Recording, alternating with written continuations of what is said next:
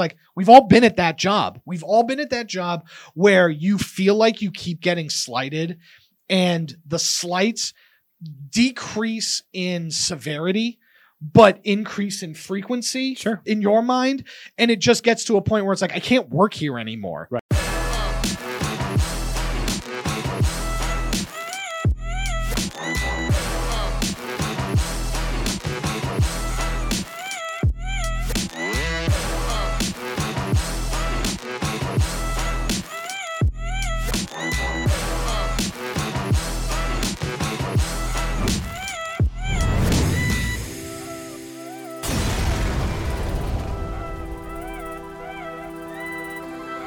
Well, they say that the third time's the charm.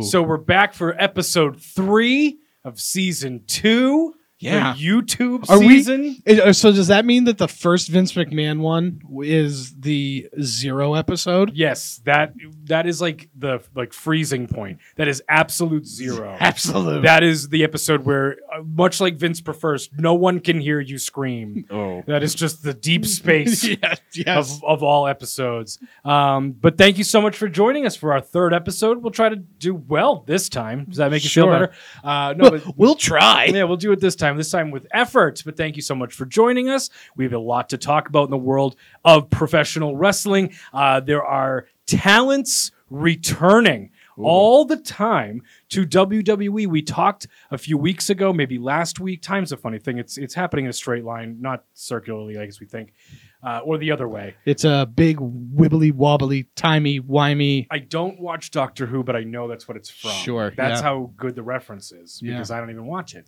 Um, but with stars that have had unceremonious exits from WWE recently, we talked about how one of the priorities Triple H seems to be really prioritizing. One of the things that he is stressing more so than anything else is unstupefying stupid decisions, Yeah. right? And we talked about how there were some that he can't do right away. Unfortunately, from a WWE perspective, you can't re-sign Keith Lee and Adam Cole for years, but there are people you can bring back that they are. We just saw the return of Hit Row. Right. We've seen the return of Karrion Kross. There's great rumors of stars and names all the time that'll be making a comeback to the company.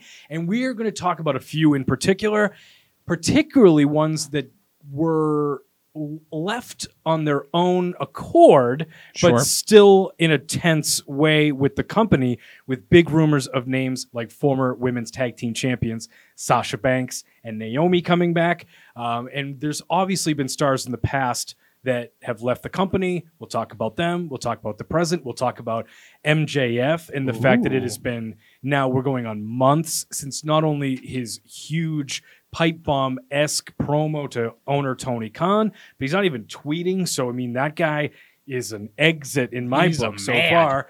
And we have a lot to talk about, and we're very excited to talk about all the departures and all the returns. And thank you for returning. My name's Chris, I am the Eddie McCabe. I am Chip Kayfabe. and Bill will be here. What is it like? He, uh, A ten minute. minutes. He's around the corner. minutes. Minutes. He's parking. Yeah.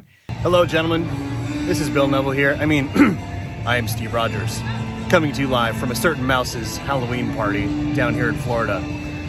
Once again, I'm not going to be able to make it up to the show this week, but I promise you, in the very, very near future, the insiders will once again assemble.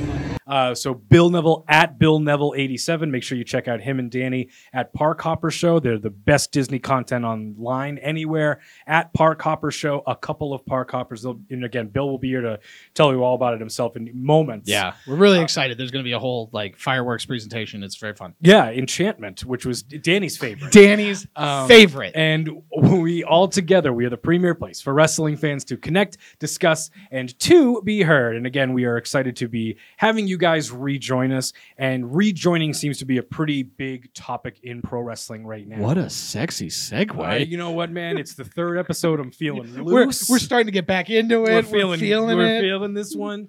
Um, Sooner or later, the ghost of Dusty Rhodes will show up. Oh, man. we have to do his conjuring uh, segment at some point to yeah, get him Todd back. Chrisley will join us. I think this time from prison. Yeah, maybe. if, I, if I heard correctly last time. So we'll try to patch him in and get at the Yeah. Fulton County Jail. Will give us a call. Sure. Um, so I want to kind of jump in with some departures of the past because I think the way we shape those ideas may parallel to the stars that have currently left that we think are going to return, but also left because they were trying to make a statement here. Yeah. And so while I think one guy in particular is like the most famous former WWE sourpuss, Sure. I will get to him. Who just returned. Exactly. And we'll get to him, but I kind of want to take it from the first. Wow, I can't believe that guy walked out like that, which is, I believe, 2002, 2003, Stone Cold Steve Austin. Okay. So I think it's 2002. June 2002. Right. So here's the setup in a nutshell. Um, Brock Lesnar has been called up from OVW. Yep. He is billed as the next big thing. Obviously, he lived up to all the hype and then some. But the point is that they're taking this kid and they're pushing him to the moon Right. to the point where they're even going to have him be in the King of the Ring tournament, which makes a lot of sense. But what was surprising was they were going to have him take on Stone Cold Steve Austin in the very established, as we would later find out, end of his career. And not only have him beat Stone Cold Steve Austin, but have him beat him on Raw. And the setup being that Steve Austin wanted to once again be the king of the ring. You know what I mean? So he was so upset, and I and I know it was a compound issue, but he was that was the the straw that broke the camel's back. Sure. And one of the biggest stars the company ever created said, "You know what? I don't need this. I'm going home." Right. What did you think at the time? And now that we've had gulp 20 years to reflect on it, what do you think about the first big walkout of that company that I can think of, which Sure. is, is Steve Austin? So Steve Austin walking out came at a time for me when in 2002 I was very much like a like middle school kid. Yep. So I wasn't as savvy as to why Stone Cold Steve Austin just like wasn't on this show anymore. Sure.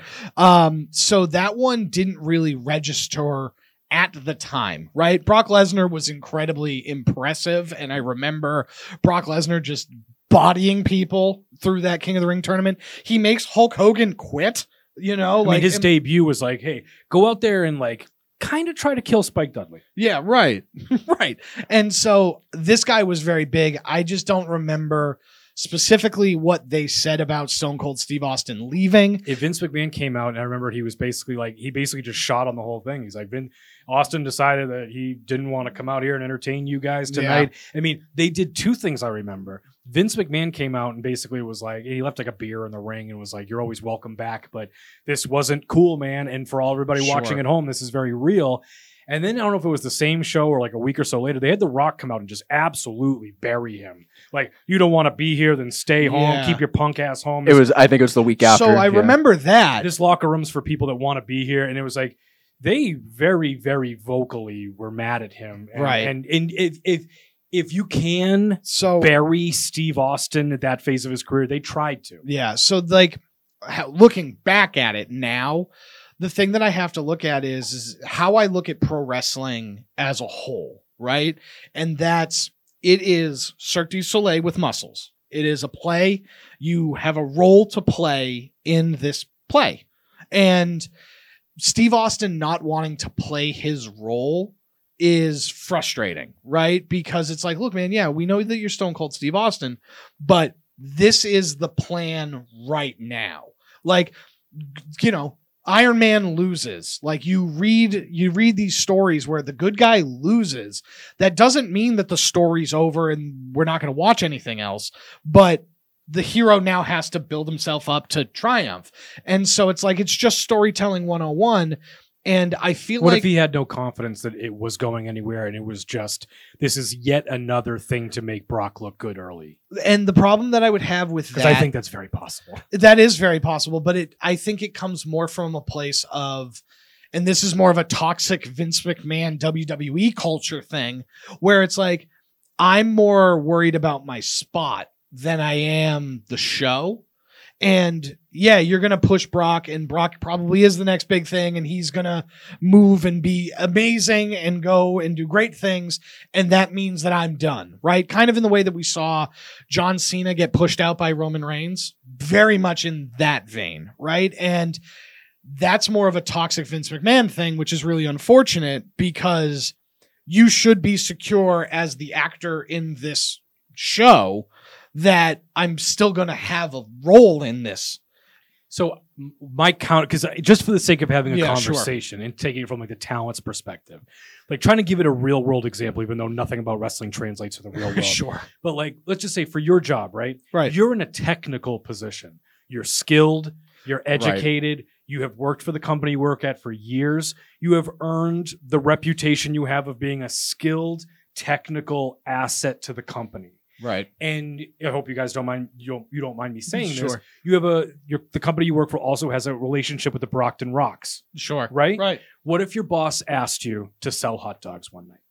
Yeah. Wouldn't that be beneath what you have earned and built in that company? Sure. And I'm not telling you it's like, hey man, I'm in a pinch and somebody's got to sell the hot dogs and you do work for the company, but would it not piss you off that Yeah. that's how I'm being used? Sure. But the, the Don't you think he maybe earned like at the very least a story and a pay-per-view match because I'm Stone Cold Steve Austin? Sure. Well, that was Stone Cold's thing. It was you're not building this matchup. You're doing it on a random Raw in June 2002. Why is this not a pay per view? And if you remember, a couple months prior, Austin walked out after working Scott Hall at WrestleMania, so he was Right. already not happy with the, his the position. problem with the only thing I have with problem with with Steve Austin on that one is um the it was pitched to him to work with Hogan and he goes the match will suck and I know he won't lose for me. Um I mean the fact that he worked Scott Hall was because The Rock was booked, Hogan was booked and you you kind of got Yep. yourself here. Um and I'm a huge Stone Cold Sure. guy and and I'm not telling and I'm also not saying that working Brock Lesnar on Raw Right. is selling the hot dogs. But what, Yeah. but what I'm telling you though is it's like, you know, are does he have any ground to stand on that at one point I was the only reason this show stayed on the air? Sure, he does, but you got to kind of, I don't know, like for th- the the wins and losses don't matter, right? And so for me, it's more of like a turning point type deal. It's a or like it's a storytelling moment, right? Like the story isn't about Steve Austin. The story's about Brock Lesnar, and S- Steve Austin needs to realize that because if he loses to Brock Lesnar on this random Raw and then in two weeks is in a program with The Undertaker for the Undisputed Championship, nobody bats an eye. Sure. You know what I mean? And and you can finagle the loss however you want. You know, if you're telling me that he's going to make him bleed like he did Hogan and like wear his blood like some sort of like savage, you know, it's like, yeah, okay, maybe like that's going a little too far. But, you know, if you're just going to lose in a tournament match, you know, have the Undertaker cost him. Right. You know what I mean? and, like, I, and and I and I get that too. And I think one of the things I think is also is if fans are because I'm now 700 years old, Sure. right? So I forget, you know, just that some fans are listening to us right now are 20, so they were maybe not even alive when the thing we're talking about was happening. yeah. But what's I got to stress on folks is what the King of the Ring tournament really, really, really Sure. used to be was the Rookie of the Year tournament. Right. If you look at the people that won it, it was Austin before the breakout, um, uh, Yeah. Bret Hart before the explosion, Brock Lesnar before the explosion, Kurt Angle. Kurt Angle, Edge. They, God knows they tried with Billy Gunn, Yeah. but it was basically the your finally made it kid award. It's the give somebody something to win award. Steve Austin wanting to win it again six years removed from. Austin 316 is just like, what are we doing? So, yeah. So I because I want to make sure we, we keep moving forward because I could spend the whole day talking about Steve Austin. Yeah, sure. Now that you've had time to think about it, Chip, you included, who was right, who was wrong, how much of the blame? He did come back, you know what Yeah. I mean? He did finish everything up and all that stuff. He did return. Didn't take very long. He- I think he was gone for less than three months. Four, Yeah, I think that so. sounds about right. Something Yeah. like that. Less than six, right? yeah. Well, he was back for that Mania and he left in June. So yeah. and so it's like what do you think Yeah. of a because this is a first example of hugely established i would say mostly well treated guy Right. taken care of guy getting so mad at creative decisions that he went home and was at one point willing to stay home Yeah. what do you think of that re- like retrospectively what's the verdict on that So for this one, for this one, I do think that there are better ways to handle it, and I think that the company was more right. The problem is, is that you immediately become wrong as soon as you go out on television and use your platform to tear that person down right so so there's like two things where it's like Yeah, Austin, burying him with something else. yeah, because like because Austin, you gotta you you gotta do the job. I'm paying you to do the job, Yeah. and so I've like taken care of you. Right. Like like this is what I need from the character Stone Cold Steve Austin right Sure. now. And whether you agree with it or not, this is what I need. And so for you walking out, that puts me as the person making the show in a really tough position. And I don't like that. But then to then turn around and be like, he's a son of a bitch and like he's awful and not giving him the platform to have his side of the story. Especially in a pre-social media world. Especially he in a- had absolutely no Yeah. way to voice what he thought. Silence. Twitter, Instagram, Facebook, you know, like there was no YouTube, there was Twitch. no right, there was nowhere for Steve Austin to get his side out. Right. And that's a very that's a very good point. and and that's the thing is so it's a real shitbag move as the company to then go out and be like you're awful what I think happened was Steve Austin knows that McMahon gets enamored with people quickly, and then you, the other guy, can be very quickly forgotten. We have seen that in real time recently, where if you had told me that John Cena would basically be told your services are no longer Sure. needed here, because every interview, especially before like Peacemaker, you know, when he was doing like you know, probably three day shoots to be in the movie Trainwreck when he wasn't the Yeah. star of that movie. yeah he, he was the star of cock blockers right, exactly. And it's like, but even before that, he would kept talking about how he's like, yeah, I wish I was still full time, and you know, I'm just Yeah, sort of right. here because I have to be because they they're not really calling me right now, right and it's because Vince McMahon went, you, it's Roman Reigns, it's you, you know what I mean? And I think what he was, what Austin was afraid of is the Steve Austin era was coming to an end, and it's you, Brock Lesnar, it's you, yeah because Steve Austin lived it. Because at one point it was the Bret Hart era, and then he went, "No, man, it's you." So Austin has been the guy to take Sure. over for the guy. It's you know not to make it always about local stuff, but it's like we knew for 20 years that one of Tom Brady's major motivating factors was I took somebody else's job, and no one will do that to me. yes No one will Yeah. ever outperform me because they had a guy on a hundred million dollar contract, like first overall pick in the draft. I think Drew Yes. Bledsoe Yep, was, yep and I outperformed him, and I took his job, and no one will do that to me. And I think Austin was like, "Damn, this is it. This is the beginning of the end." And what I think was, I, I kind of tend to lean with you. I'm more on the f- side of the talent on this one because it's like, you know, damn it, pal, I'm Stone Cold Steve Austin. Can we talk about my future a little bit? Can I have a little bit of creative Right, input here? right. A- Again, at one point, man, if you didn't have me, this is Nitro. yeah You, right you know what I mean? And so it's like, can you know? And at the other hand, and especially since you see, you know, they, you know, having the Rock go out there and just bur- Right. bury that dude so deep, it's like, yeah, maybe he was right. Maybe it is a tough place to work sometimes. Did he have to maybe go home? Maybe not. But I kind of lean talent on this Yeah. one, perhaps more so than the next example, who's a guy that you could definitely argue was taken care of, at least at the end. But I think we all know very famously feels like he was never given all the opportunities he Yeah. had earned. And that's WWE's second biggest talent, I'm going home, who this one stuck with it. And that's CM Punk. sure So we've had 11 years to reflect on the pipe bomb, and we've had over seven years now to reflect on the, you know what, never mind, I'm out of here.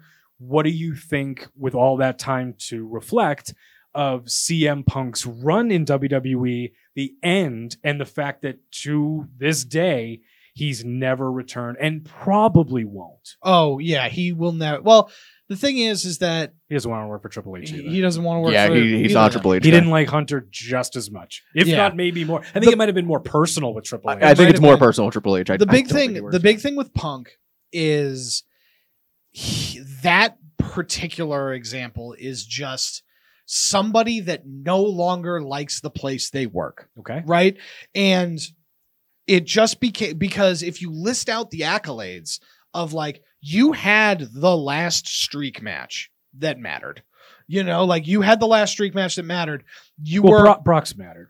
Brock's- Brock's didn't matter. You arguably had Undertaker's Well, last you good got, match. but you're the you're the twenty. You're twenty one. Yeah, you're right. But the thing is, is that like we then what was the next one? Oh no, because Bray Wyatt was after he lost. So never yeah, mind. Brock was next. Yep. Yeah, Brock was next. But the big thing is, is that you're given you were constantly put in main events and you were prominently placed on the card with important stuff to do. When the Nexus was floundering, they gave the Nexus to you. Yep. You know, so The Straight Edge Society got a lot of real screen time. right. You got to go out there and say whatever you wanted to Jeff Hardy. Yeah, right. You know what I mean? They gave you a lot of creative liberty. you know so they they did give him a lot of rope where i will say that he is right is that vince looked at that guy and said you can't be my top guy because john cena one is my top guy right now but you don't look like that you look like a drug addict right Yeah, you're, the weirdest straight edge guy in the world mm-hmm. because Right. you, you look like you sleep inside the dumpster at Waffle House. Right. You know, and so it's like, and so Vince McMahon looking at this decision is like, look, you're organically over, but you're going to have you're going to have a run like the Undertaker, right?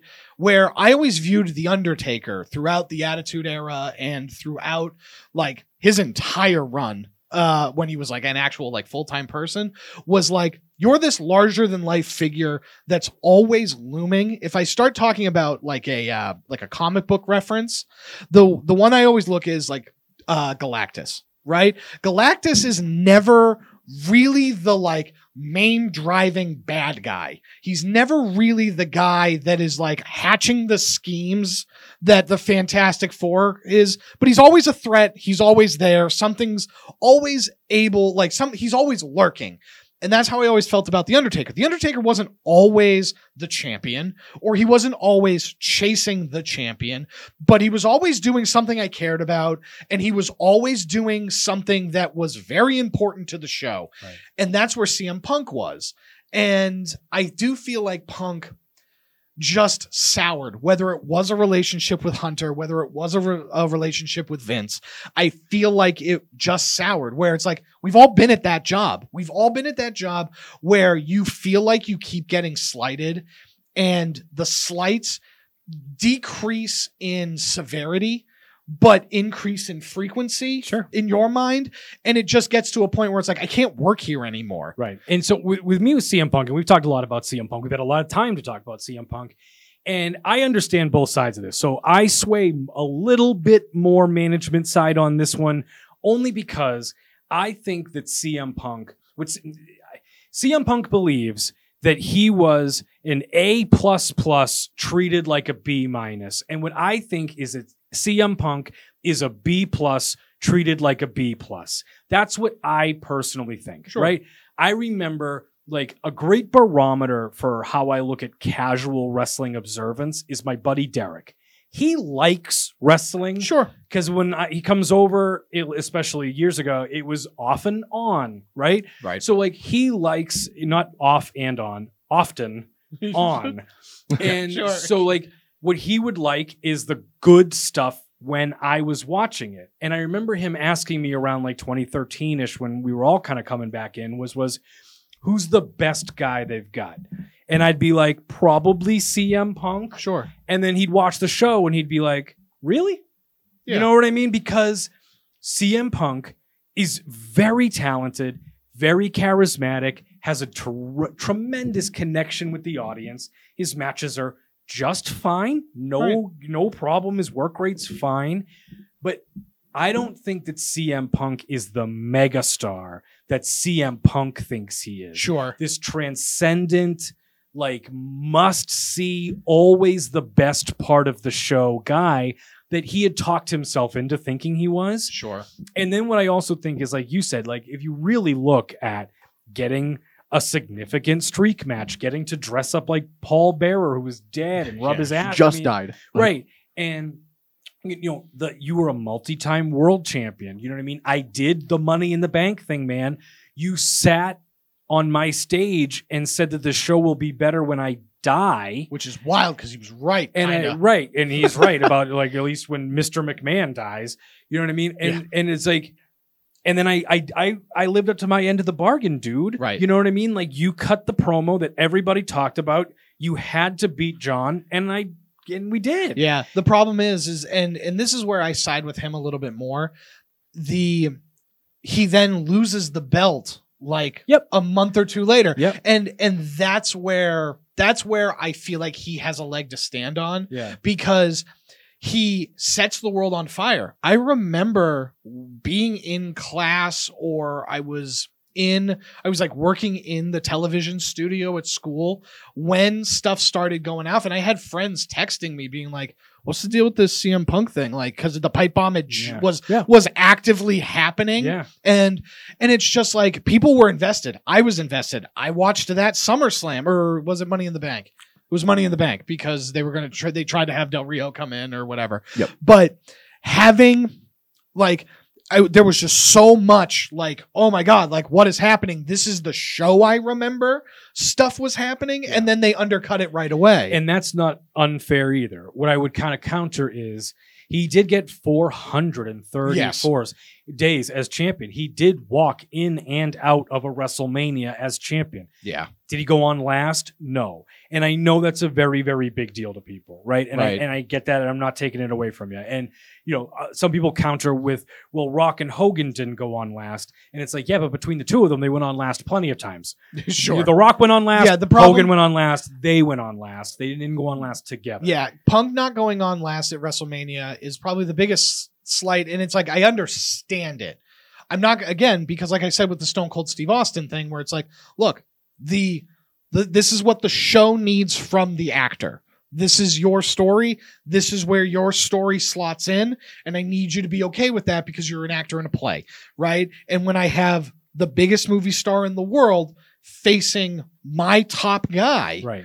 That has to go on Yeah. last. This this is if we could have done like Sylvester Stallone versus Hulk Hogan Right. in the 80s. I, I need you to get that. I need you to And- understand that. and if Sylvester Stallone was also a multiple time former WWE champion. right. You know what I mean? Like you don't I can't like WWE, like without exaggeration, can never book a star bigger than The Rock because he was already a wrestler. yeah. It's not about like, wow, Logan Paul can kind of do it. Sure. It's that The Rock is the biggest movie star in the world, one of the biggest wrestling creations of all time. He's already both. I don't have to teach The Rock how to wrestle. Right. You know what I mean? It's not like I'm bringing in, uh, God, Vin Diesel, and now I'm going to have him main event WrestleMania Right. and hope he can just not die. yeah, right. You know what I mean? It's like- because Lawrence Taylor wasn't good. but you gotta understand what a once in a generation, like who The Rock is as far as specialness. Right. Um, but ultimately, with over seven years to reflect, and now the fact that he's back in wrestling and not in WWE, what is your verdict on CM Punk walking out till the contract expiration? And the fact, and do you ever see him coming back to WWE ever again? I don't. Uh, unless unless there is a situation in which like this trajectory that we are currently on with the Triple H regime continues, maybe uh, eventually, but I doubt it. I think it'll be a uh, Bruno Sammartino like reconciliation when they're old and near death, and yeah, like it's a Hall of Jim, Fame Jim thing. Hellwig. Like a Hall of Fame thing. Yeah. Where like one day it'll be like, oh my god, they made up because Michael Cole or whoever's in charge now will be like, you can you can't believe it, you know? What I mean? Yeah, right. Whatever. but I just I want to side more. I want to side more with Punk on this one, um, just because it they're they're both equally at fault in my mind. Because I think that Punk, I think you were a huge baby about the whole thing. Yeah. but I do understand that sometimes you just get frustrated with a work environment. Uh, but at the same time, it's like, yeah, I do think that if he was a current star, right? We we do all the Vince McMahon is basically paying off women to keep their mouths shut, and we find that out in 2012 or whenever the heck. Sometimes paying them to keep their mouths open. Yeah, I know, but you know, whenever whenever you want to say the like the summer of punk, right? If that's the time you or the 434 day title reign, if one of those things is when you want to pick it, but Triple H was in charge.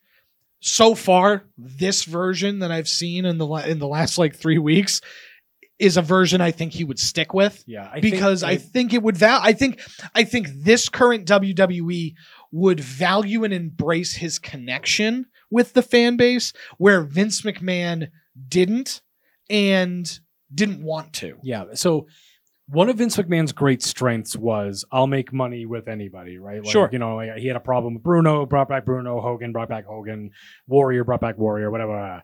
Um, but I wonder if, see, I think that the Triple H of 2011, like the guy with the ponytail and the Sure, suit that he was, yeah. you know what I mean? Like that, Yeah. where every week was, yeah, screw, Right. screw you, I'm a petulant teenage character.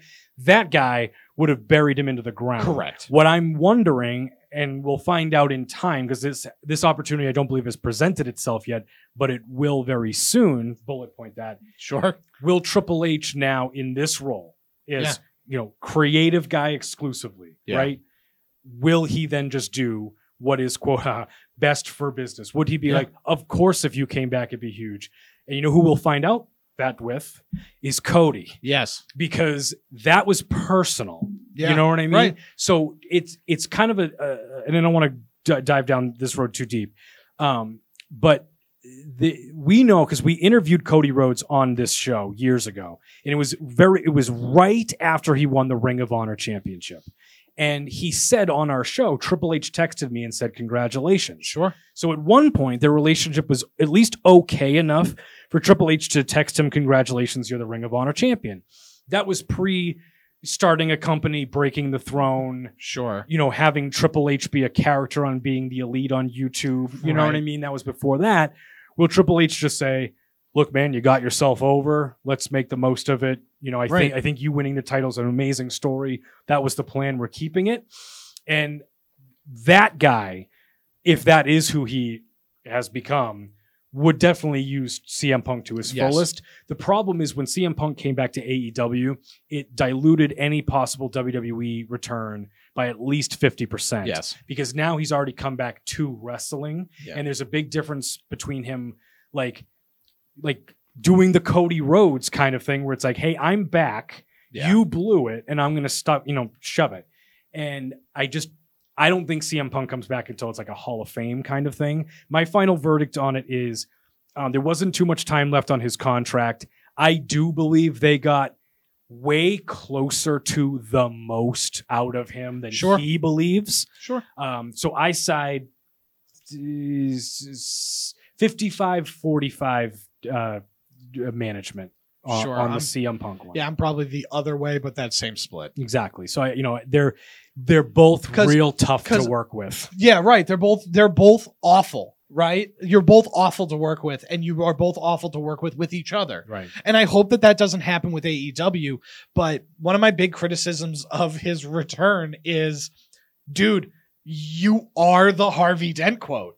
You are the Harvey Dent quote, man. Yeah. You literally came back and did everything that you were pissed off about with Dwayne. Like a hundred percent. You are, you came back. Awesome. Great moment. It was awesome. I was pumped. I was excited. And then you had the match with Darby Allin.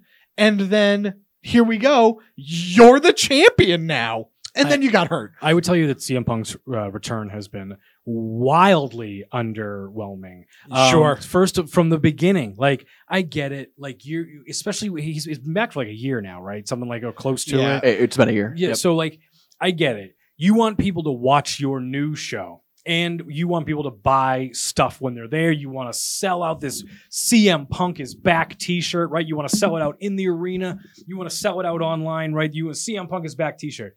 But you had seven years to fantasy book how CM Punk returns, and it's just to open the show, a promo, right? Yeah. I don't know what the right answer is. I don't know if it's running down to save the day. I don't Sure. know what it is, but the answer's not just like we signed him, Yeah. Well, that's an AEW criticism that I right? will But have. then, but then he comes back, and you know what he is, guys? He's in his mid forties. right. He's beat up. You Yeah, know what I mean? His right. UFC career took miles off those tires, Sure. and I just think that like he's back, and it's fine. Right. And it and his run in AEW is almost exactly how I feel about the majority of AEW, which is if it's making people happy, that's awesome. Sure. And I don't always quite get it. Yeah. Well, the thing is, is I think Hashtag AEW. I think. Yeah. uh, well, it, it- when it comes to that guy, is is I think. A, we talked about it on the when we talked about the AEW show, and we talked about the identity of AEW for in the beginning, definitely. And you know, we'll see where they kind of go. And they've kind of pushed out of it. But it's the idea of WWE sucks, huh? We don't suck. We're not WWE. Yeah, right. You know what I mean? And I think that CM Punk became the catalyst of a fan's desire for the show to be better. Mhm. He was the character was more representative of that ruthless aggression era. And the, the general fan sentiment, E- uh, Right. Everything he said in that pipe bomb was echoed by a lot of people at home. Right. No doubt about it. And so I think that the legend of CM Punk outlives the age of the performer because the problem is is it's just like, oh man, I would love for WrestleMania everything's coming crashing down, it's hurting inside, and here comes Hulk Hogan. And I want Hulk Hogan to come and Hulk up and, you know, start pointing at people and beating people up and dropping legs. But then the reality of like Terry Bollea's broken and ancient and he can't do that Yeah. and he's awful you know like all of those real world things are like oh that's why we can't have Hulk Hogan show up and it feels like that a little bit to me with CM Punk where it's like oh man like you're the voice of the voiceless like you're the counterculture guy you're the guy that t- said the show would be better when Vince McMahon was dead and you were right right. Even just having a talent sit there and be like, this show sucks, doesn't it? right You know what I mean? And it's just like there were so many people at home that were like, yes, yes, And- it does. And so now, what are you when the show doesn't? You know what I mean? And what happens when you're not on that show? You, you know, and it's like, I don't know if I've been captivated by anything that AEW has done with CM Punk. Well, that's funny too, isn't it? Because um, it's going to bridge to a guy that we can talk about right now. Because you know who became the this show sucks guy, and I am here and earned the right to say it was MJF. right. And so you're so right. That's such a great point where it's like CM Punk's identity, especially after 2011, was the guy in WWE that also realizes WWE blows. Right. And that was the character. Right. That was who I wanted him to be. Yeah. That was the most expressive and I, I like what else was he other than straight edge? Other than being somebody who doesn't like booze and, and drugs, tell me about CM Punk. Right. It's the fact that he thinks WWE's awful and I'm in I'm gonna try to change the system from within. And when you go to a different company and you're not the AEW sucks guy, that's MJF. And all you're now two things. One, your identity is muted because you don't want to talk about WWE. And I get it. But by the way, I think it's a good decision. Yes. But he said, I'm not going to be the WWE sucks guy in Sure. this new company yeah. I'm in. Doesn't make sense. and so my my question, honest, honest question is, if you're not WWE sucks guy, and I don't care if you drink alcohol, who are you? Right. And that's the big thing is like nothing is really like and him winning the title and then not really like getting hurt literally immediately and having to basically go on the shelf is It's almost like these old wrestlers should stop. yeah, well, yes, Ric Flair. But Oh man. the the big thing is is like okay, like what who are you as this champion, right? Like what is this program with Jon Moxley if you're not really going to build to anything, like you're going to come back and, And the problem too, and the AEW is going to face this often, just because of the number of signings, is the story is, hey man, you're holding my belt, and just so you know, if you remember. Uh, the shield was supposed to be my security detail. Sure. You've always been beneath me. Right. You know what I mean? You're not the real champion. I am. Sure. You were going to be the detail guy. I was the star. But we're not going to talk about the shield. no. And so now we have to pretend that you guys have some sort of Ring of Honor level problem from 15 years ago. which you never were together. So it's just you like were never together because he. I don't think Moxley was ever in Ring of Honor. that, that's No. just going to be a, a, a recurring Yeah. problem is you're going to have all these WWE guys that don't talk about WWE, but it's a major reason why we know they don't like each other. Sure. Um, but anyway, neither here nor there. I want to then jump to um, a AEW quote unquote original Yeah. um, who has also taken his ball and going gone home in a very famous fashion. So I want to talk about all aspects of this, but it was a few months ago now. I think it was May that this Yeah. happened. Um, MJF, Maxwell Jacob Friedman, one of the youngest, hottest rising stars in pro wrestling. A what I really believe, at least did months ago, was one of the core assets that AEW had. I believe that the two best assets they had talent wise were MJF and Hangman Page because you can be my bad guy and my good guy for the next 15 years and you're mine. Yep. I own you. Everybody's got an indie career, folks. You know what I mean? Yeah, Like, sure. I can find beyond and evolve footage of MJF. Big deal. The the point is is like for all intents and purposes, you're mine. Yes. And so you can be my proof that I can build stars. You can be the people who I own your whole legacy kind of thing. Like you're my guys. And MJF, I think it felt to be the first real victim, quote unquote, of the WWE influx of signings because I feel like he just got kind of, he thinks he was pushed to the side. So I want to talk to you about a couple things. Do you agree with him? And what do you think about that very controversial promo he cut where he took it, I think, way, way farther than e- AEW and Tony Khan expected it to, to the point where he hasn't been mentioned on TV or tweeted in months. He's a Yeah. ghost. What do you think about all so uh, the problem is is that and i said this and i've said this consistently there's group chats with it there's group chats with me in it uh, where i talk about this where it's like this is the problem with tony khan this is a tony khan problem because you're enamored because you're a wrestling like geek and you're enamored with He's all a of very these names. rich wrestling fan. Right. And so when you're scooping up and signing all of the guys that you are fans of, then the guys that you already have get pushed to the side. And I and I said this on one of our shows, probably the AEW one, where it's like MJF was the anti-establishment guy. Right. And now when CM Punk is here and he returns from an extended hiatus, I can't have two anti-establishment guys, at least not on the same level. So one of them has to take a step back, and it kept feeling like MJF was taking a step back and a step back and a step back. And MJF should have been the guy to beat Hangman, Hangman Page, Page. not CM Punk. correct. It's the most logical lineage progression where Right. like my top baby face, right, who you like and you want to feel because I know that not everything has to be old school Vince McMahon, white meat baby, and, and very stereotypical heel. But was I supposed to be happy Page lost? I Yeah, thought I liked Page. And if I'm not supposed to be happy Page lost, is Punk the bad guy? Right. Because I didn't think you wanted me to have him be the bad guy. right. And I know, you know, sometimes John Cena beats Rey Mysterio for the title, pal. Sure. And I and I get that, but it's like, wouldn't it have made much, much more sense for you to be creatively have me fall in love with Hangman Page, especially as, as a champion? So when MJF breaks his heart, he breaks all of our hearts. right. Instead And of then CM it- Punk, where I don't even know how to feel. But then it all like, and at that point, once MJF is the champion, then it's a logical progression for CM Punk to challenge MJF because he already had a match with him.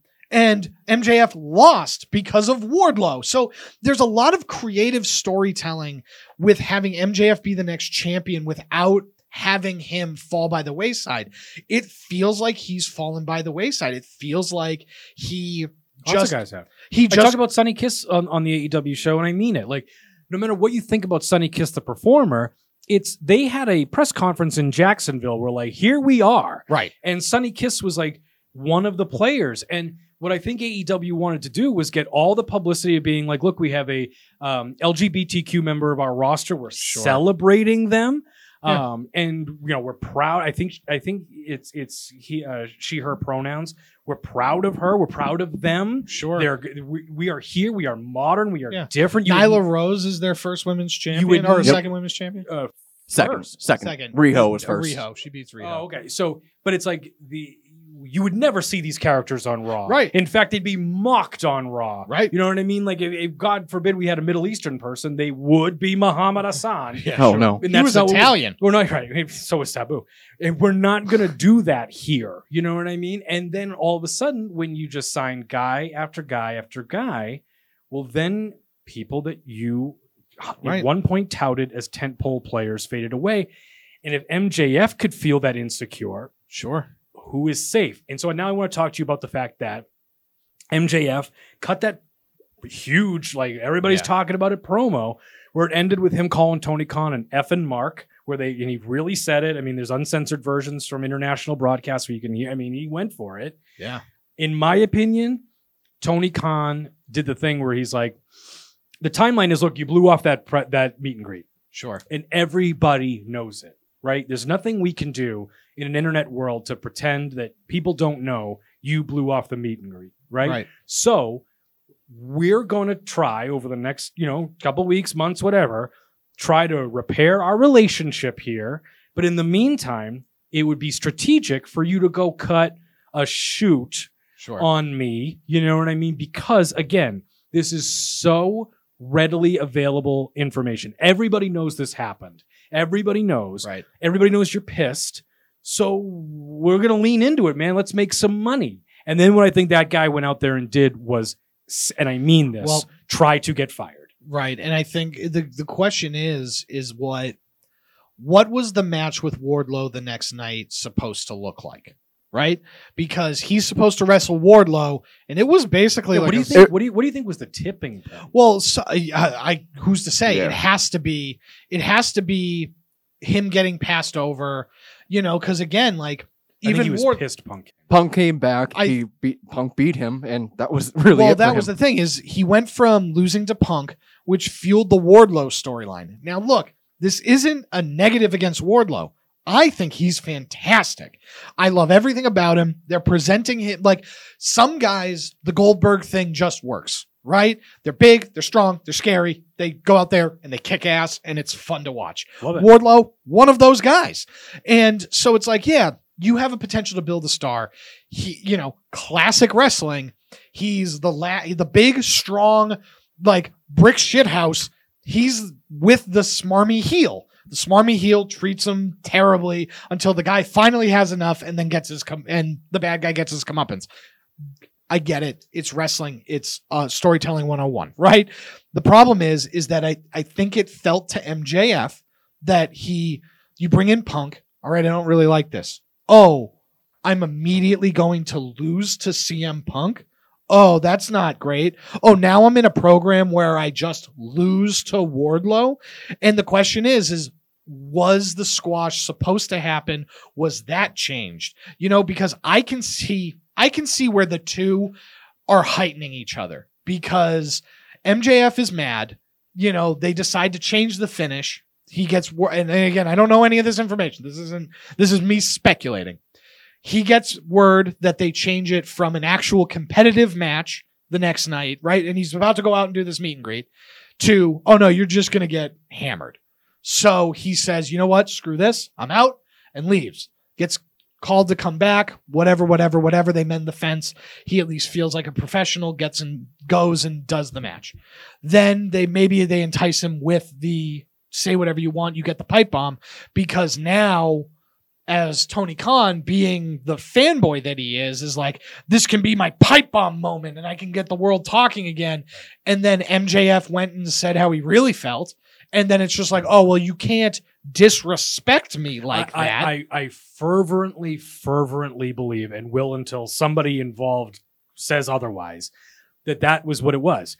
It was. I don't know exactly what the tipping point is either, but at one point he said, "I'm blowing off the meet and greet and might blow off the pay per view." It's gotten that bad. right. And then what I really just think Tony said was, "We're the edgier company. We're the new way, new school Right. company. We're gonna work this into a shoot, brother." Yeah. And like I said, everybody knows this happened, right? Like Right. when when and we're going to get to them next. When the former women's tag team champions return, they're the commentary is not going to be like, "Oh, where'd they been?" Like, you know what Yeah, I mean? Like they're going to be we're all going to know that there was tension and then they left and then they were pissed and that they're back and they have a point to prove, et cetera, et cetera, et cetera, et cetera. And what I really think was just this guy thought, yeah, go out there and use it. Let's use it. Let's let's fog the lines and nobody really know what's real and what's not. And then he like I I believe this. It's not it's it wasn't just being an excellent promo cutter. He must have said fire me like 10 times. Sure. You know, ending it with using the F word, which they had to pay for, I'm sure oh, yep. and you know using it period at your boss and then calling him a mark, which is, you know, how a lot of them really feel about that guy. Oh, From, from MJF to Cody Rhodes. I'm telling you this, and I'm not knocking the promotion. So if there's people out there listening that love AEW, I'm not knocking your promotion, man. I promise. And if you're loving them, I'm so happy that you like something. But Tony Khan is a very wealthy wrestling fan. We have spent plenty of time in independent wrestling where I'm telling you, it's all for sale. It's All all, it. for sale from names to the arena. Like, to, if you Yeah. have money, you if I put- had the money to, we're in Boston. If I had the money to rent out Fenway Park and pay for the AEW roster, right. I could do it. And I'm not telling you that it doesn't take talent to be a promoter and keep a company going and get respect and be long term. I'm not telling you that. I'm telling you that if you're worth a billion dollars, you can put on any goddamn wrestling show you want. That's what I'm telling you. So, Tony Khan being, if you want to be impressed that he's wealthy, go for it. I think a lot Well, of the money is his dad but at the same time, him being this like, can you believe all he's accomplished? Yes, Yeah. he's very rich in an industry where you can buy it all. You can buy it all. right. All, everything, and everyone is for sale. And so w- when you have a roster full of guys that know that and see you, and I'm sorry, this is just, I'm just trying to be real here, and see you being a what appears to be all coked up spaz weirdo, Sure. you're going to lose the respect of guys that know that you're the paycheck cutter. You're never going to be Vince McMahon. You're never going to be Jim Crockett. You're never even going to be Ted Turner because Ted Turner did a way better job of just paying everybody and not being a guy. Yeah, I'm gonna let you. I'm gonna let Bischoff run the thing. So when you get all, uh, you know, I don't know, man. Maybe you had a lot of soda or something or Sour Patch Kids. But when you do press conferences with CM Punk and go, uh, "This guy won the Friday Night War," And let me tell you about what CM Punk did, and he, he CM Punk beat everybody, and like, what hasn't he done? And like CM Punk, let me tell you something. You know? and Yeah, it's right. just like, dude, you're the lead representative for your company. You're a geek, dude. You are such a geek. And Right. and MJF being like, look, dude, yeah, I'll kiss your ass to the point of it being advantageous. But now if you're gonna screw me, I don't respect you, Tony Khan. yeah, You know who else doesn't respect Tony Khan? Cody Rhodes. Well, that was so he got the hell out of there. that was gonna be my next point. Is is I wouldn't be shocked to hear just how closely tied Cody is to all of this. You know, it, it because Cody, Cody and MJF were tied at the hip, right. right? MJF was Cody's guy, and so when Cody, in real life too. right? Like, well, and life. that's what I mean. In real life, they are they're tied at the hip. Yeah. So when whatever the relationship is that fell out between Cody and AEW, it had to have been at least parroted to MJF. And if you and if you're MJF, I'm pretty sure the timeline is the promo came after Cody Rhodes returned at WrestleMania. Yeah. So you're seeing what that company can do for you and Sure. how there's only one stage that big. Right. No matter how much money you have, that's the thing that, you know, this company, it's like, but I think if you're MJF, again, spitballing here with it is if you're MJF, you're like, I'm okay being the franchise quarterback, never probably making, you know, I probably make 75 cents on the dollar here. Sure. And there's something to be said about WWE and and I, but I'll be like a long time lifer here Right. if I'm the guy. If or, I can or be the, the- Randy Orton of the right. place. That's the name. That's the name because I'm the bad guy. because I'm the bad guy. I'm the bad guy. I am. I'm never going to be the like guy on the promotional posters. Nor do I want to be. But I we know him. We know him personally. We I've we've Yes. been in locker rooms with him when he was still on the indie circuit. First of all, he's way nicer than he wants you to know he is. Sure. Um, and the second thing is like you, I know that about him that like he. I first of all I know that he has always kind of wanted to be a, a, a, a WWE champion, but with with MJF like he wants to be an all time bad guy. He does not want to shift. He doesn't want to turn face. He wants to be a legendarily always hated Rick Rude bad guy. And that is a big time goal of his. And also, how cool is that that you have a guy willing to be like, oh, I never have to be the top baby here. Don't ever worry about that. I want to Yeah. be the bad guy. That's a real asset to have. Oh, MJF yeah. has always kind of planted the seeds too. He's always said, "Who's going to pay me the most money when my contract's up? I'm going to go there." He's always kind of planted the seeds that. Yeah, but I WWE also feel like that's more of like a just a bad guy thing, right? Yeah, Because, uh, because if I'm an AEW like diehard fan, I don't want to hear that. I don't want to hear that, Yeah, right? right. But you have to Even- I don't remember- even want to hear that from the bad guy, right? Yeah. The comparison that I make, um, and I, we made this when we had a, a guest spot on um, Jimmy Stewart's uh, podcast, Wrestling Inside the Ropes on 98.5 The Sports Hub, is so for local sports fans, um, you'll get this right away, but I think it's a general thing that everybody can understand. Uh, so there's a player on the Boston Celtics, and his name is Jayson Tatum. Um, Jayson Tatum grew up idolizing Kobe Bryant. Um, he was his hero, went to camps with him. I mean, like the, the Yeah. kid is upset. He wore uh, a, His armband. an armband that said 24, even though the Lakers are the Celtics' arch nemesis.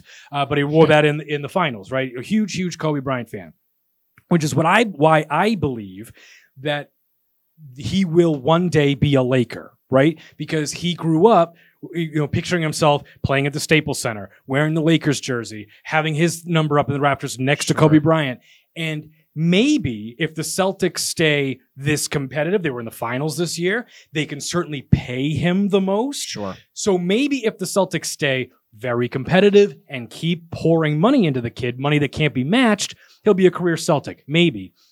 I believe he's going to be a Laker one day because how do I shake a dream out of you? Right. And the same point is if you're MJF, you grew up idolizing Triple H and wanting to be the WWE champion. How do I shake the dream out of you? Right. I do it with money and respect, neither which he feels he's, He's getting. getting. He mentioned that you're paying the WWE guys more than me, Yep. and you're and you and he mentioned that I'm sliding down this card rapidly. Here's the thing. Everybody that's listening, watching, all of you, uh, what I need you to do for me right now is I need you to tweet at, tag everything with MJF because I want to sit down with him.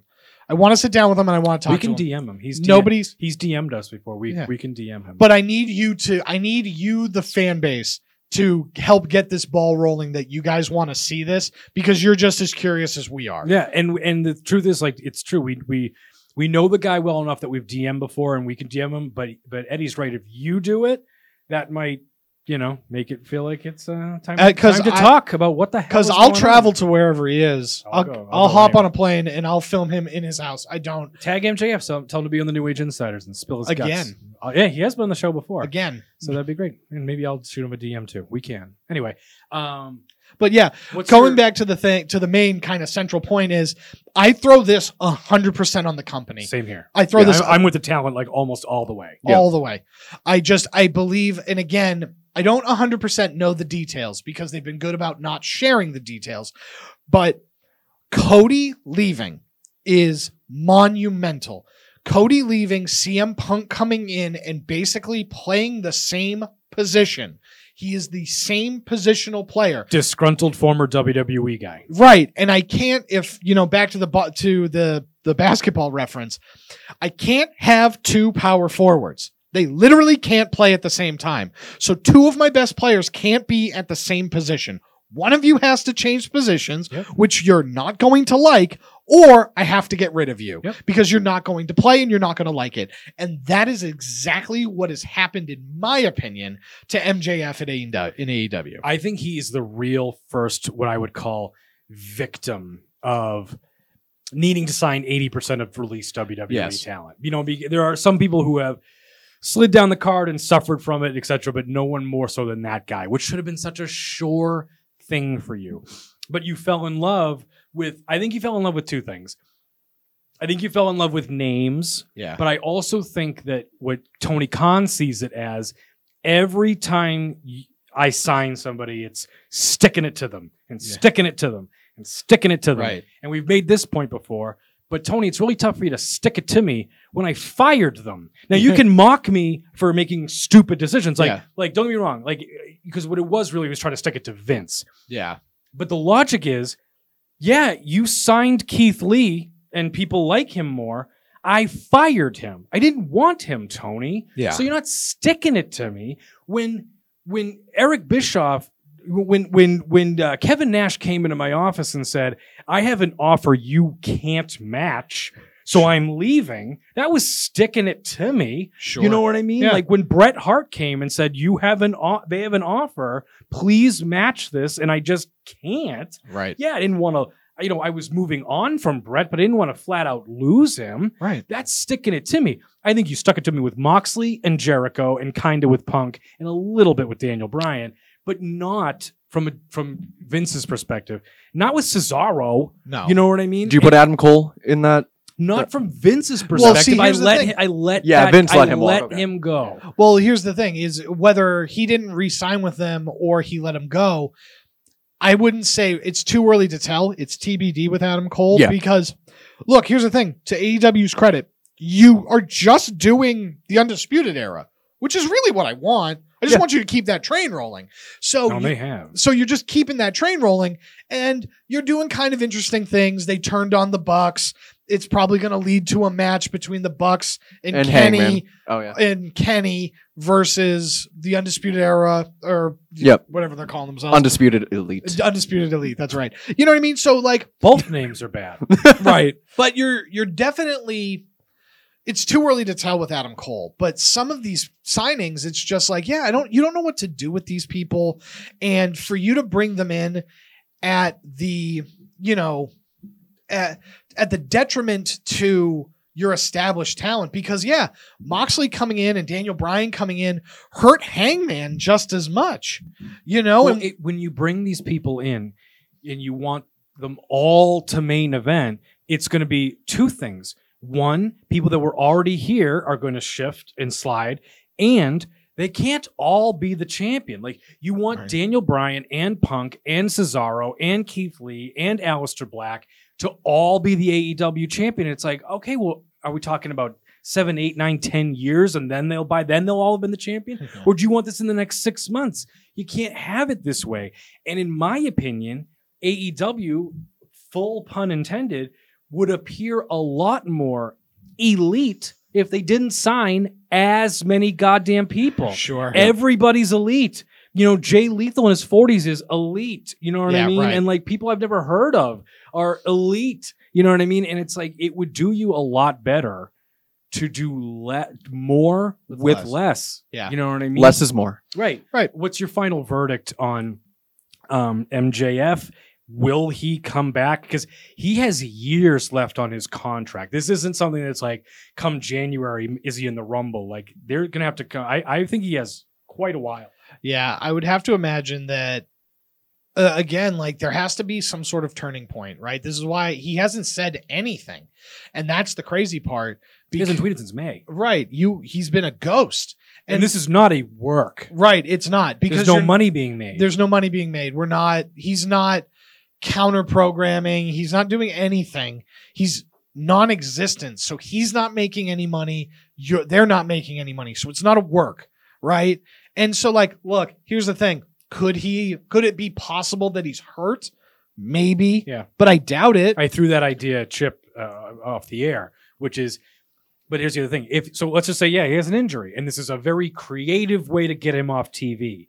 Well, on the one hand, I mean, man, he took it really far on that exit promo, sure. and the other thing is like, we're not even keeping him relevant. Right. Like, if he was hurt, first of all, I don't believe he's hurt. He got smashed around by Wardlow, so he was good enough to do that. Yeah, you know what I mean. And if he was, you know, heels are such easy TV. Oh, I mean, yeah. about how like let's just say he broke his leg, and you know you show him at home treating the butler like garbage. You know what I mean? well, mean? wasn't Because- wasn't there that promo where somebody was just in a wheelchair and just yelling at people the whole time? well, but just think of what you could do with MJF at home. You know, with a broken leg, he's got a butler treating him like ass, got the Yeah. little bell. You know what I mean? Just like there's so much content there, yeah. and instead he's not even tweeting like Anything. not like live tweeting dynamite and making fun of the babies. You know He's- what I mean? Well, like we He's talked about not off even- the air, you, it, it's you know he you missed the uh, you missed striking the iron while it was hot. You're six weeks too late now. Also, reading from uh, a website here, MJF's contract is up January first, twenty twenty four, uh, reportedly. so over a year. over a year. you know, and more than a year and a half from the promo. Yeah. You know what I mean? So you. So is this guy going to sit at home for a year? Can they add on to his contract? So here's the Like, thing. I have no idea what he makes.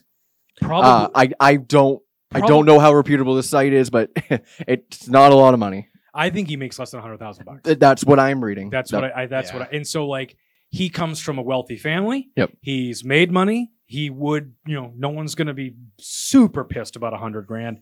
Um, could he just do it on principle? And but the problem is this: it's just like, is WWE gonna remember me in a year and a half? Am I gonna be hot? Like, Yep. like if the time if he had been like some sort of genius, right? And let's just say he was negotiating a contract with AEW, right? It's up in a couple months, and then he that so he felt like he had the liberty to skip a couple things and say what he wanted on TV, right, for leverage, knowing that like when I hit the Royal Rumble in a couple months, I'm going to be the hottest thing in the world. People won't even believe that I'm here because there was still rumors I was working it out with Right. AEW.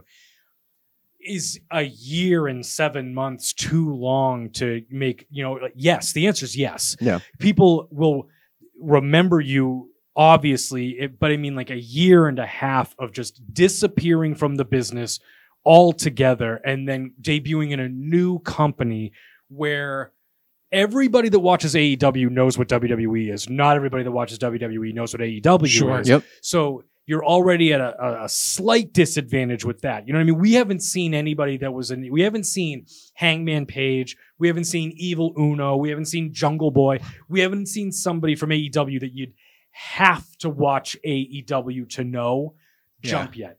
Yeah, because you know Not the names, Cody. The, yeah, because Cody doesn't count because he was already a guy, and you, the return at the at the WrestleMania is the safest, softest landing because that international audience is going to know who he is, AEW and all. And he was on TV weeks ago. Right, Darby Not- Allin. Not not a year and a half. yeah, Darby Allin would be a name where it's just like, are you going to get the type of reaction? But you have to be at the mercy of of like people, quite frankly, knowing who you are. Right. Yep. You know what I mean? Because AEW seen that on the other side when they just assumed their all of their fans were ravenous indie people. Then you see like the Butcher and the Blade debut, and people aren't sure if it's two guys that jumped the barricade. yeah, sure. You know what I mean? And so it's like you can't assume that everybody knows everybody, especially as you're going downhill, yeah, right? Like if John Cena shows up on Dynamite, knows. one hundred and one percent of the people there will know who he is. Yep. You know what I mean? Yeah. But if like you know, like Luchasaurus, you know what I mean? Some people are going to be like, "What is that?" You know what I mean? right. Um, My final verdict is I'm hundred percent on the side of talent I, uh, on this. I think this is a real problem that AEW is going to face in the future because while they think having a lack of a creative department and corporate structure is a strength, it can be a real weakness. Yeah. This is what happens when everybody's in charge of creative. You know what I mean? Because he probably went to them. I totally agree with you that he probably went to them and went, All right, so I lost to CM Punk and then I'm going to lose to Wardlow. Then what? And they went, Oh, we don't know yet. And he's just like, Dude, yeah, that's I'm plenty. And if you're going to give me an open mic, I really, really, in my heart of hearts, believe that guy went out there trying to get fired. I think because he's just like, I want to go to WWE. I just saw Well- the Cody thing. I want to go there. I've always wanted to go there. I I don't Well, respect my you. Fire friend me. is there. Yeah, fire me. I mean, he said it like 10 times. He said, fire me like 10 times. And I know it's wrestling and I know it's a show, but that led to him basically being like, no, that's all, folks. Yeah, So I just think he meant everything he I'm said. pretty sure his final line was "Fire me, you effing mark." Right. Yes. Yeah. Yes. I mean, Yep. that was it. It was just like, you know, dude, I'm going to try to say something so awful Yep. that you want to get mad and just fire me. I Right. think that's what he wanted to do. I mean, I like go back there and have Tony Khan be so hot, he just fires him Yep. and then have, maybe later regrets it, whatever, whatever, but it was so hot that he just did it. Yeah. So In he's the throes so, of passion. so I'm free. You know what I mean? Right. I, I agree. I side with talent. And this is a big thing. And again, like, you know, just to kind of bring it full circle before we move on to the ladies. The main event. to the ladies. the big thing is, is that this is going to be a problem that you're going to have with your talent moving forward. Cody Rhodes not wanting to resign for whatever you were going to pay is a huge, huge, bright red flag. totally agree. I can't undersell how big it is that he left. Yes. That the guy that started the operation Right. was like no, this actually isn't my best opportunity anymore. And it really does surprise me how many people do not see your way of d- seeing don't that. It- get it. it- Like Yeah. it's, it's like, it's Oh huge. man, he wanted the WWE title. It's like, dude, what he really, really wanted was to create WCW, relaunch and Yes. rebrand WCW. What he wanted to do in his mind, The- Cody Rhodes had shifted from wanting to be Vince McMahon to from wanting to be uh, Cody Rhodes the wrestler to wanting to be Vince McMahon to wanting to be like Yes. this, you know, what Triple H is now, a guy known for his wrestling career and for his executive career, but to be the true captain of the FU competitorship Right. and then he looked around and whatever it was just said, This is His- not my best path. His entrance music starts with saying, There is more than one royal family. right. The whole song is about like, you blew it, dude. I'm super good. Yeah. Why'd you fire me? I had this song written. Like the, the Yeah. whole song is like my can take dad- my name, but not my dream. Yeah, Like, the whole goddamn like I have never heard a song so personal about the McMahons and they play it. Yeah. and since, they Triple, play it. since Triple H's original the- that My Time, Time, where it's yeah. like the stupid one, the easy one, who's banging who around here? You know what I mean? When he's like, remember that part where they all just like shooting Yep. the McMahons? Yeah. You- Who's sleeping with who? yeah, who's sleeping with you? You got the dumb one, the pretty one, the stupid one. You know what I mean? Right. like- and it's like, wow, this is about the guy on the show This is the and, and that whole song, that whole song Right. is you blew it, man. I'm Right. super good. And and but with Cody being like, and again, I don't mean I don't mean to just jump on this, but it's just like they don't respect Tony Khan. He is a ways to an end. I've said this before. What Cody Rhodes, what Cody Rhodes wanted to do was Cody Rhodes wanted to make WWE as mad as possible. So he did his indie circuit thing. So he's like, look at me, I can be a top guy all over these places. Then he did All In, which was his like I can make a show. I can do like a Starcade level event and get 10,000 people to show up with indie dudes. Yep. And then he said, I can actually start a promotion, man. A one on TV, a real one, a real one that eats into your business. And I'm going to be one of the driving force figures of your main competitor, a competitor you never expected to have again. And then within like two years, he's like, actually, Just kidding. you know what? I'm gonna come back. because it's the same thing with MJF. Oh yeah, no. Cody Rhodes was like, "Oh yeah, Tony, you're so smart, you're so cool because you're so rich." Because if I'm Cody Rhodes, I know that like to start a wrestling promotion probably takes I don't know fifty million dollars to do it the Sure. way At- that they For television, at oh, that yeah. level. at that level. Yep. And so it's like, well, I don't got that, and I don't want to have all my friends pool every cent they've ever had yeah, we did that for All In. this geek loves wrestling. I'm going to be the first person in his whole life to tell him he's cool. He's going to think I'm his friend. We're going to get him to bankroll the whole operation. Yeah. And then once I prove my point and make myself the star, we'll take it from there. Because I said this on, uh, uh, to you guys off the air before, and I think it's a point worth making.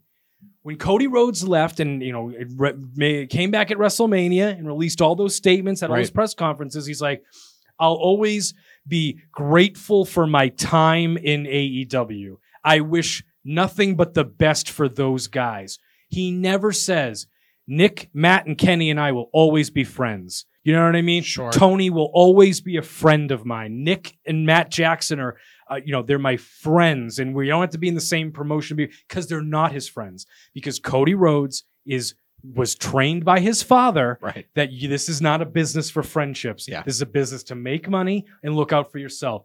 The Young Bucks were part of the hottest thing in wrestling. So Cody Rhodes jumped on the hottest thing in wrestling with the Bullet Club. Then they did all in and needed money. So Tony Khan jumps in and, oh, you're so great, Tony. You're so great. Yeah. And now when he can stand on his own two feet and WWE calls, he goes, oh, I don't want to work for that geek. Yeah. I can be the WWE champion. Yeah. Bye. And Yeah. for that to happen when you are the guy that started the company, it's just it is such a story. It is Right. such a story. And well, and again, and whatever that, whatever they didn't want to give Cody, whatever they didn't want to give Cody to keep him, is the same thing they're doing to MJF. It, Yep. it, it- it- right. And he probably felt even more insulted because if, I- if I'm Cody, I'm probably sitting there being like, this is what I want. I didn't really expect this to be a conversation. Yeah, you know what I mean? Like, I'm Cody Rhodes. You're the paycheck. Cut Sure. the check. Yeah, and then right. Tony Khan's like, actually, I, I'm doing creative now. And it's like, all right, then I don't want to. I'm I don't want to be a part of this. Um, So I, I think we all agree Yeah. that the verdict on Yes. this is that AEW is blowing it with a truly special talent that they're letting slip through their fingers. Um, a truly special talent in the eyes of many, a champion and WrestleMania main eventer uh, two times over at this point. I know think that- so. that She was with uh, Bianca, that's Bianca. that that's was it. the only one. Yep. thought- oh, that's right. 'cause Charlotte and that- Becky, and, that Ronda the did one. the other one. the, the the women have made so much strides. It's it's now tough to keep track of their main events. It's pretty cool. Um, but uh, the most recent major WWE departure to be unhappy, unsatisfied with their creative direction, and decide that it is time for them to go home and make a statement are the former WWE and the most recent WWE Women's Tag Team Champions Sasha Banks and Naomi. What are you? What were your initial thoughts when you heard the story that basically? Um, if I understand correctly, they were proposed to be in a match where one would wind up pinning the other. They thought that was just completely Yeah. counterproductive to being a tag team, tag team champions. And it seemed to be a tipping point moment where they said, you know what? Forget it. We're out of here. What did you think when you first heard the story? So this has been a weird trend that I've actually been noticing for a while. Um, there are several accounts that track how long women's matches were before the women's evolution. They would like from like first entrance to like commercial break next segment.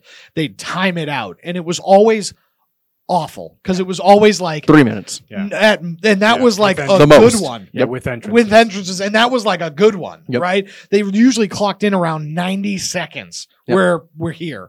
And I saw leading up to that more and more people doing the same, right? Where people were counting down the women's matches where it felt more like they were a little bit of an afterthought.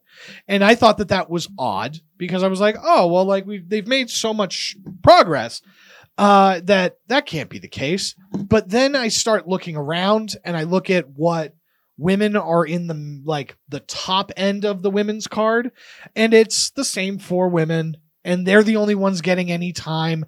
Everybody else is really just relegated to again like five minute matches once a once a night.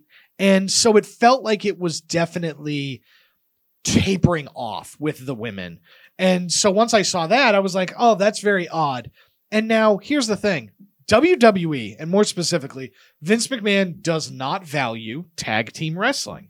He's never valued tag team wrestling. The only times he's ever valued tag team wrestling is when they forced him to. And that was Edge and Christian, the Dudleys, Yeah, right. and the Hardys.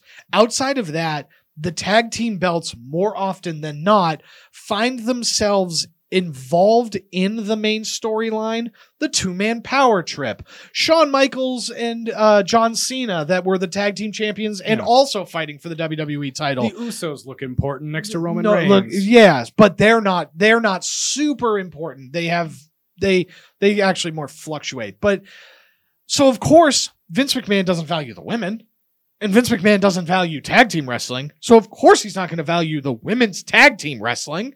And so I remember those belts getting debuted. I thought it was really cool. I really like it because here's the thing. I don't need to see the same people wrestle the same people every night. When you have a roster of like a hundred million people, I would like you to just wrestle. I just want to see different stuff. You have a weekly television show. Yeah, wait, like on Raw last week, Rey Mysterio was versus Finn Balor. Yeah, Great. Great. Fun. Do that all the time. great. I want that. And then, you know, and we had Tommaso Ciampa versus um, Bobby Lashley. And then you're gonna get Damian Priest and Edge And on, yeah. on a Raw. Like you know, and so it's just like you you have all these wrestlers. Let them just wrestle each other. God, I want to just watch all of it. I will watch your show all the time if I don't have to watch Cesaro and Sheamus wrestle every week. Yeah, right. seven If- times, literally seven times. But if I don't have to watch you wrestle every week, and instead I, because I like Sheamus, I like Cesaro, but if you wrestle different people every night, I still like both of you. And so the women's tag team and this specific women's tag team, because Sasha Banks, I've heard anything and everything about that woman, right? From her being extremely passionate and loving pro wrestling and loving the WWE more than anything to being a major pain in the ass, right? That's the, the, the whole spectrum. And so it's like, yeah, you know what? I do think that there's a woman who wants to be great. She is a catalyst of the women's revolution Yeah. with everything she did in She NXT cares. and she cares.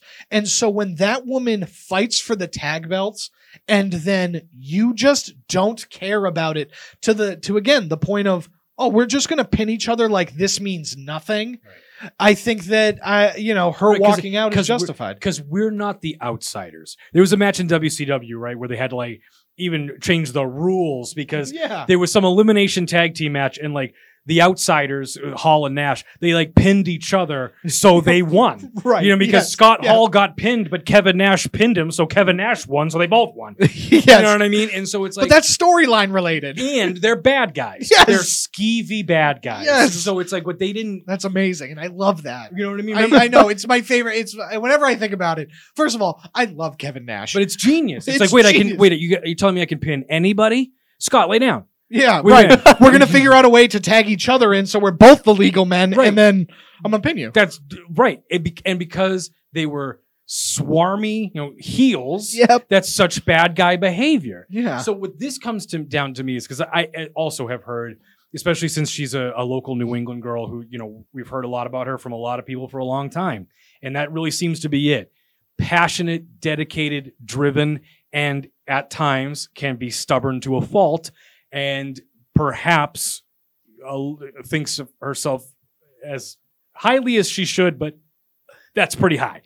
Um, with Sasha Banks and Naomi, because it's the, Naomi's a part of this too. Yes. She walked out too. It's not Yeah, like, they both know, walked they out. It wasn't- did. This really does speak to me much, much more of the. At what point is the responsibility of the management to take care of the talent, and what point is the talent to take care of the management? The, well, the point that we haven't made on this yet that I think is important in general is if you're a professional wrestler, you are you're you have to also consider yourself to be a singular commodity, right? Because if you're no way Jose, you can not get cut from the WWE and then show up at Ring of Honor and have the commentary go, Oh my God, this roster's in so much trouble. It's no way Jose. You know what I mean? Sure. because that's who you are. That's how you are presented. And if you're presented constantly as the conga line job guy, you know that it's a it's tough to, Right. to shake that off. Rarely do you see goofballs get taken very seriously in new locations. I'm not telling Um, you it doesn't. Matt happen. Cardona is literally the only one I can think of. right? But even he is in like full acknowledgement of like the Zack Ryder Yes. car. You know what I mean? Yes. like it, it's it's really it is it's tough for me to think of an example of like you know it's not like Al Snow is gonna Yeah. like you know go somewhere Yep. and like you know eventually you kind of when you're presented a certain way for a certain amount of time that's what sticks and so I understand that if you're Stone Cold Steve Austin uh, MJF or Sasha Banks how you have to say like listen man thi- I am trying to be especially Sasha Banks more of a generalized entertainer these days. I'm getting opportunities to do these cameos for Star Wars, to do, public appearances. I'm a very attractive woman, and my persona matters because one of the reasons that I am getting so much interest from outside projects is because of my success, right? Right. It one of you know, God bless her, but do you really think you're going to tune into the next episode of Miss Marvel and Dana Brooke is going to be on it? You know what I mean? Probably not. And it's not because Dana Brooke is better or worse, prettier or unprettier. It's because Sasha Banks is an established championship level, big time player for them.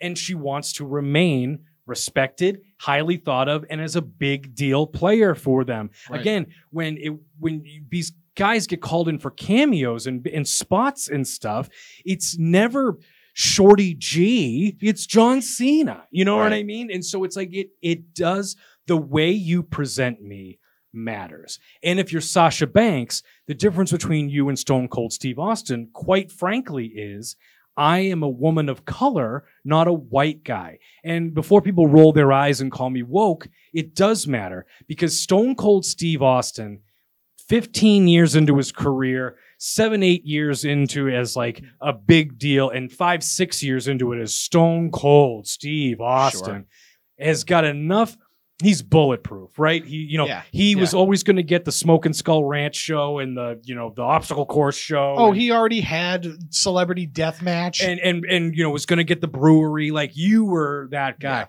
It is a lot less certain if you're 20 something year old woman of color Sasha Banks. Right. There are less guarantees for me, and so the way you present me matters and has to matter Well- because I'm one that t- tends to typically agree with your first point of the show, which is, listen, guys, this is a show, and your character, you know, I, right. I, I you know, I, I can't, I can't have, you know, the the guy on The Walking Dead be like, I don't want to kill this zombie this week. Mm-hmm. It's like, well, come on, man. But the way you present me matters, and I understand why wrestlers feel like they need to take it by the ball sometimes. So the problem that I have, or the big thing with Sasha Banks that I have an issue with, is 100% with WWE. I do think that her fans at times can be very insufferable.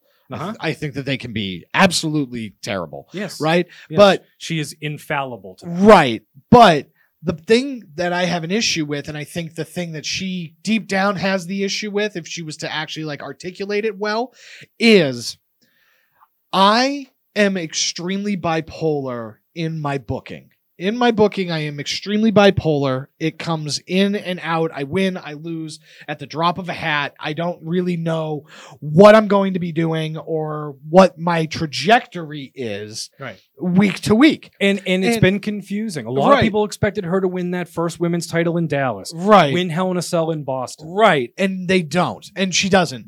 But then WWE, because she is a young, attractive woman of color, wants to parade her out in the same way that we've heard them talk about Cesaro forever, where it's like, oh, yeah, well, you know, Cesaro, he's too Swiss to like be the champion, but look, he could be a champion any day. And so we have him do all this international stuff. And that's just as rewarding when we all know that's bullshit. You know what's a great example of like what she doesn't want to just be for them is Titus O'Neil. right. Where it's just like, right. look, look at the handsome, well-spoken black guy. Aren't we progressive? Right. And that's why Titus is there. Right. He doesn't and, wrestle. and that's the problem is is that WWE and more specifically the Vince McMahon project because I need to get into the habit of saying that Because it's a new day. because it is a new day. Yes, it is.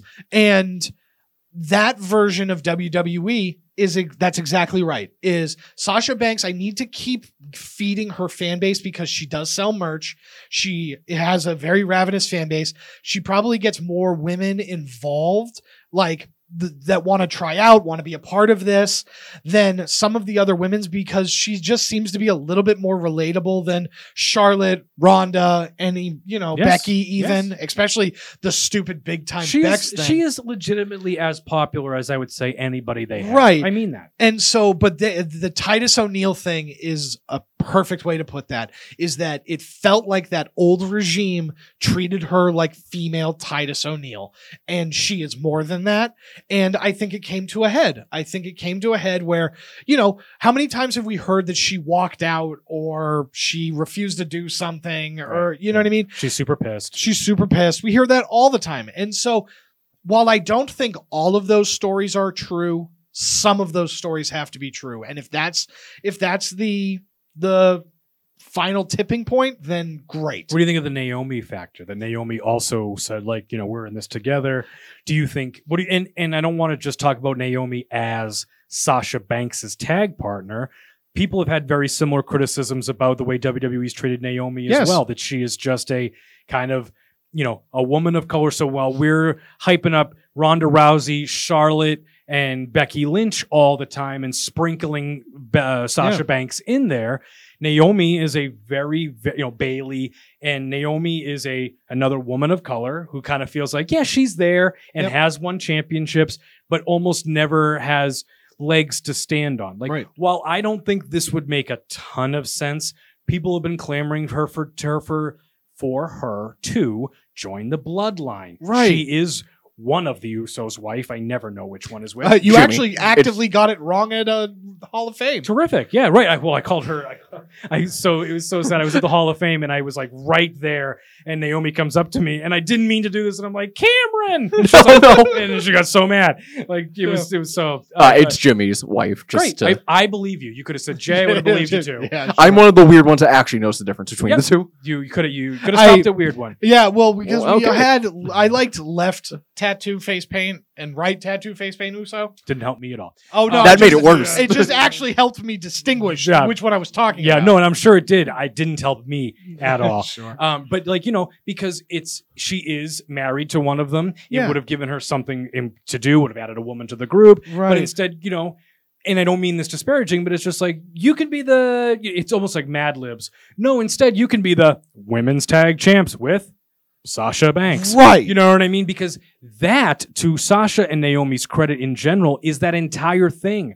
There are no women's tag teams. no, it's you just actively got rid of them. The Iconics were the only one, and you fired them. Exactly right. You're exactly right. The Iconics were like, we came into this business as a group and we're perfectly happy staying that way. They were your FTR, your female Right. FTR, where it's like, neither one of us want to be solo guys. We love being in this tag team. Right. And that was the Iconics. But you're right, because think about it for like, Sasha Banks' first tag team championship was with Bayley, was it? Yeah, That's right. you know what I mean? And then that got kibosh short, and then like it was, yeah. and, and it was Nia stupid Thunder Jackson in like Tamina, no. Right, or was it?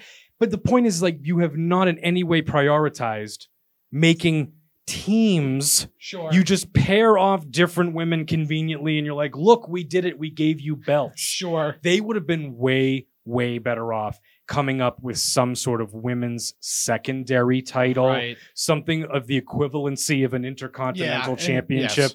and and having that be the other thing and having people try their best to make that legitimate because the problem with tag team titles is I now I have to make it legitimate. I have to legitimize an entire division that honestly doesn't exist. Yeah, right. You know what I mean? Um, but in this example of, you know, again, sometimes I, I agree that it's like, hey man, you're paid pretty well. Go out there and do what you're Right. told.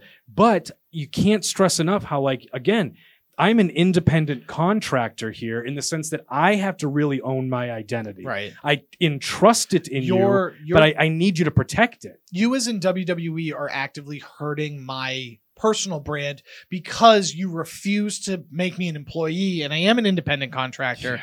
So I have to I have to do these other things. and that's and that's something too as we, as we wrap this up but let's let's bring up that point very quickly you know for everybody that's going to be 100% pro Chip, how much time do we have left? 20 minutes on the card. So how about we do that next week? sure Let's talk about independent contractors next week. i will but the point uh, five seconds if you're going to give me none of the perks of employment shi- of employment and tell me i'm an independent contractor then when you piss me off bad enough i'm going to go home yes, right. 100%. that, that is something i think is worth like yes. you, you have a job to do you're well paid there's a show to, to put on but if i'm independent then see you later yeah. and I think that's important too. What's your final verdict on on them and the the heavy rumor that they're returning? Oh, what if- what will be different? What should be different? Here's the thing. This the Vince McMahon era being over and the Hunter era beginning has been night and day. More so than I even imagined this fast. And yeah, of course that those two women that that guy values is now coming are like, "Oh yeah, no, I'll come back for you." I couldn't imagine losing you. I would hate Yeah. to lose you. I don't want to lose you. You've been vitally important to me the entire time you've been here. What makes you think that I'm going to let you I'm to do the same thing the last guy did? And with all due respect to Chris Jericho, Jon Moxley, Daniel Bryanson, uh, Bryan Danielson, uh, C- CM Punk, um, getting Sasha Banks would be AEW's biggest poach by a landslide. Yeah, because I do feel that a lot of people would move that just don't watch that promotion right now. And I, I can't replace her. yes. I can't replace her. I just I can't. I can't replace her. And they have no one. Sorry, Britt Baker. no one close to her, and Yeah. to get her would be such a swing. yeah. Um, So I'm I'm with the talent on this one, but truthfully, I don't really know if anything changes in the sense of women's tag team wrestling in general. I, I don't I I just don't personally see that really making a change. I, I I do, they don't have enough women to that are tag teams that know how to do tag team wrestling. It's Sasha and Naomi kind of, Bayley kind of. Other than that, It's really nothing. But them coming back will be great for them individually. I just think the tag t- titles in general are a mistake. Th- I do too. But Yeah. those high profile women should be treated better and Yeah. and just have more of a creative say if you know in the direction that they're going in. I just think it always helps to be like, hey, what do you want to do? And I think that Right. that might be the best Triple H. I, I believe it's has. going to help them individually. They're going to do great individually. I, I just don't see much changing in terms of the tag teams. Yeah, I'll agree with the talent on this one, just because I can imagine that you know, it, it- God only knows what it's like to be a black woman working in Vince McMahon's WWE, which when, which is when this happened. Yeah. Um, and so I just think it could only go up from here, and the Triple H Yeah. will do way. I think Triple H will just say, "What is it going to take? What Yeah, do you right. want? What? Why'd you leave? We won't do that anymore." yeah. right. Also, what do I need to do? but It's not again, hard. but again, he was the guy that drafted her. Oh yeah, You know what I mean? Like oh, this gave is her the flowers. He this knows is- who she is, this what but their relationship is the reason why she's not going to AEW. and he knows what he's got in her. yes. So we know what we have in you. which Uh, is the we love you best all. listeners in the whole wide world. Thank you so much for listening. Uh, Sasha Banks and Naomi are on their way back.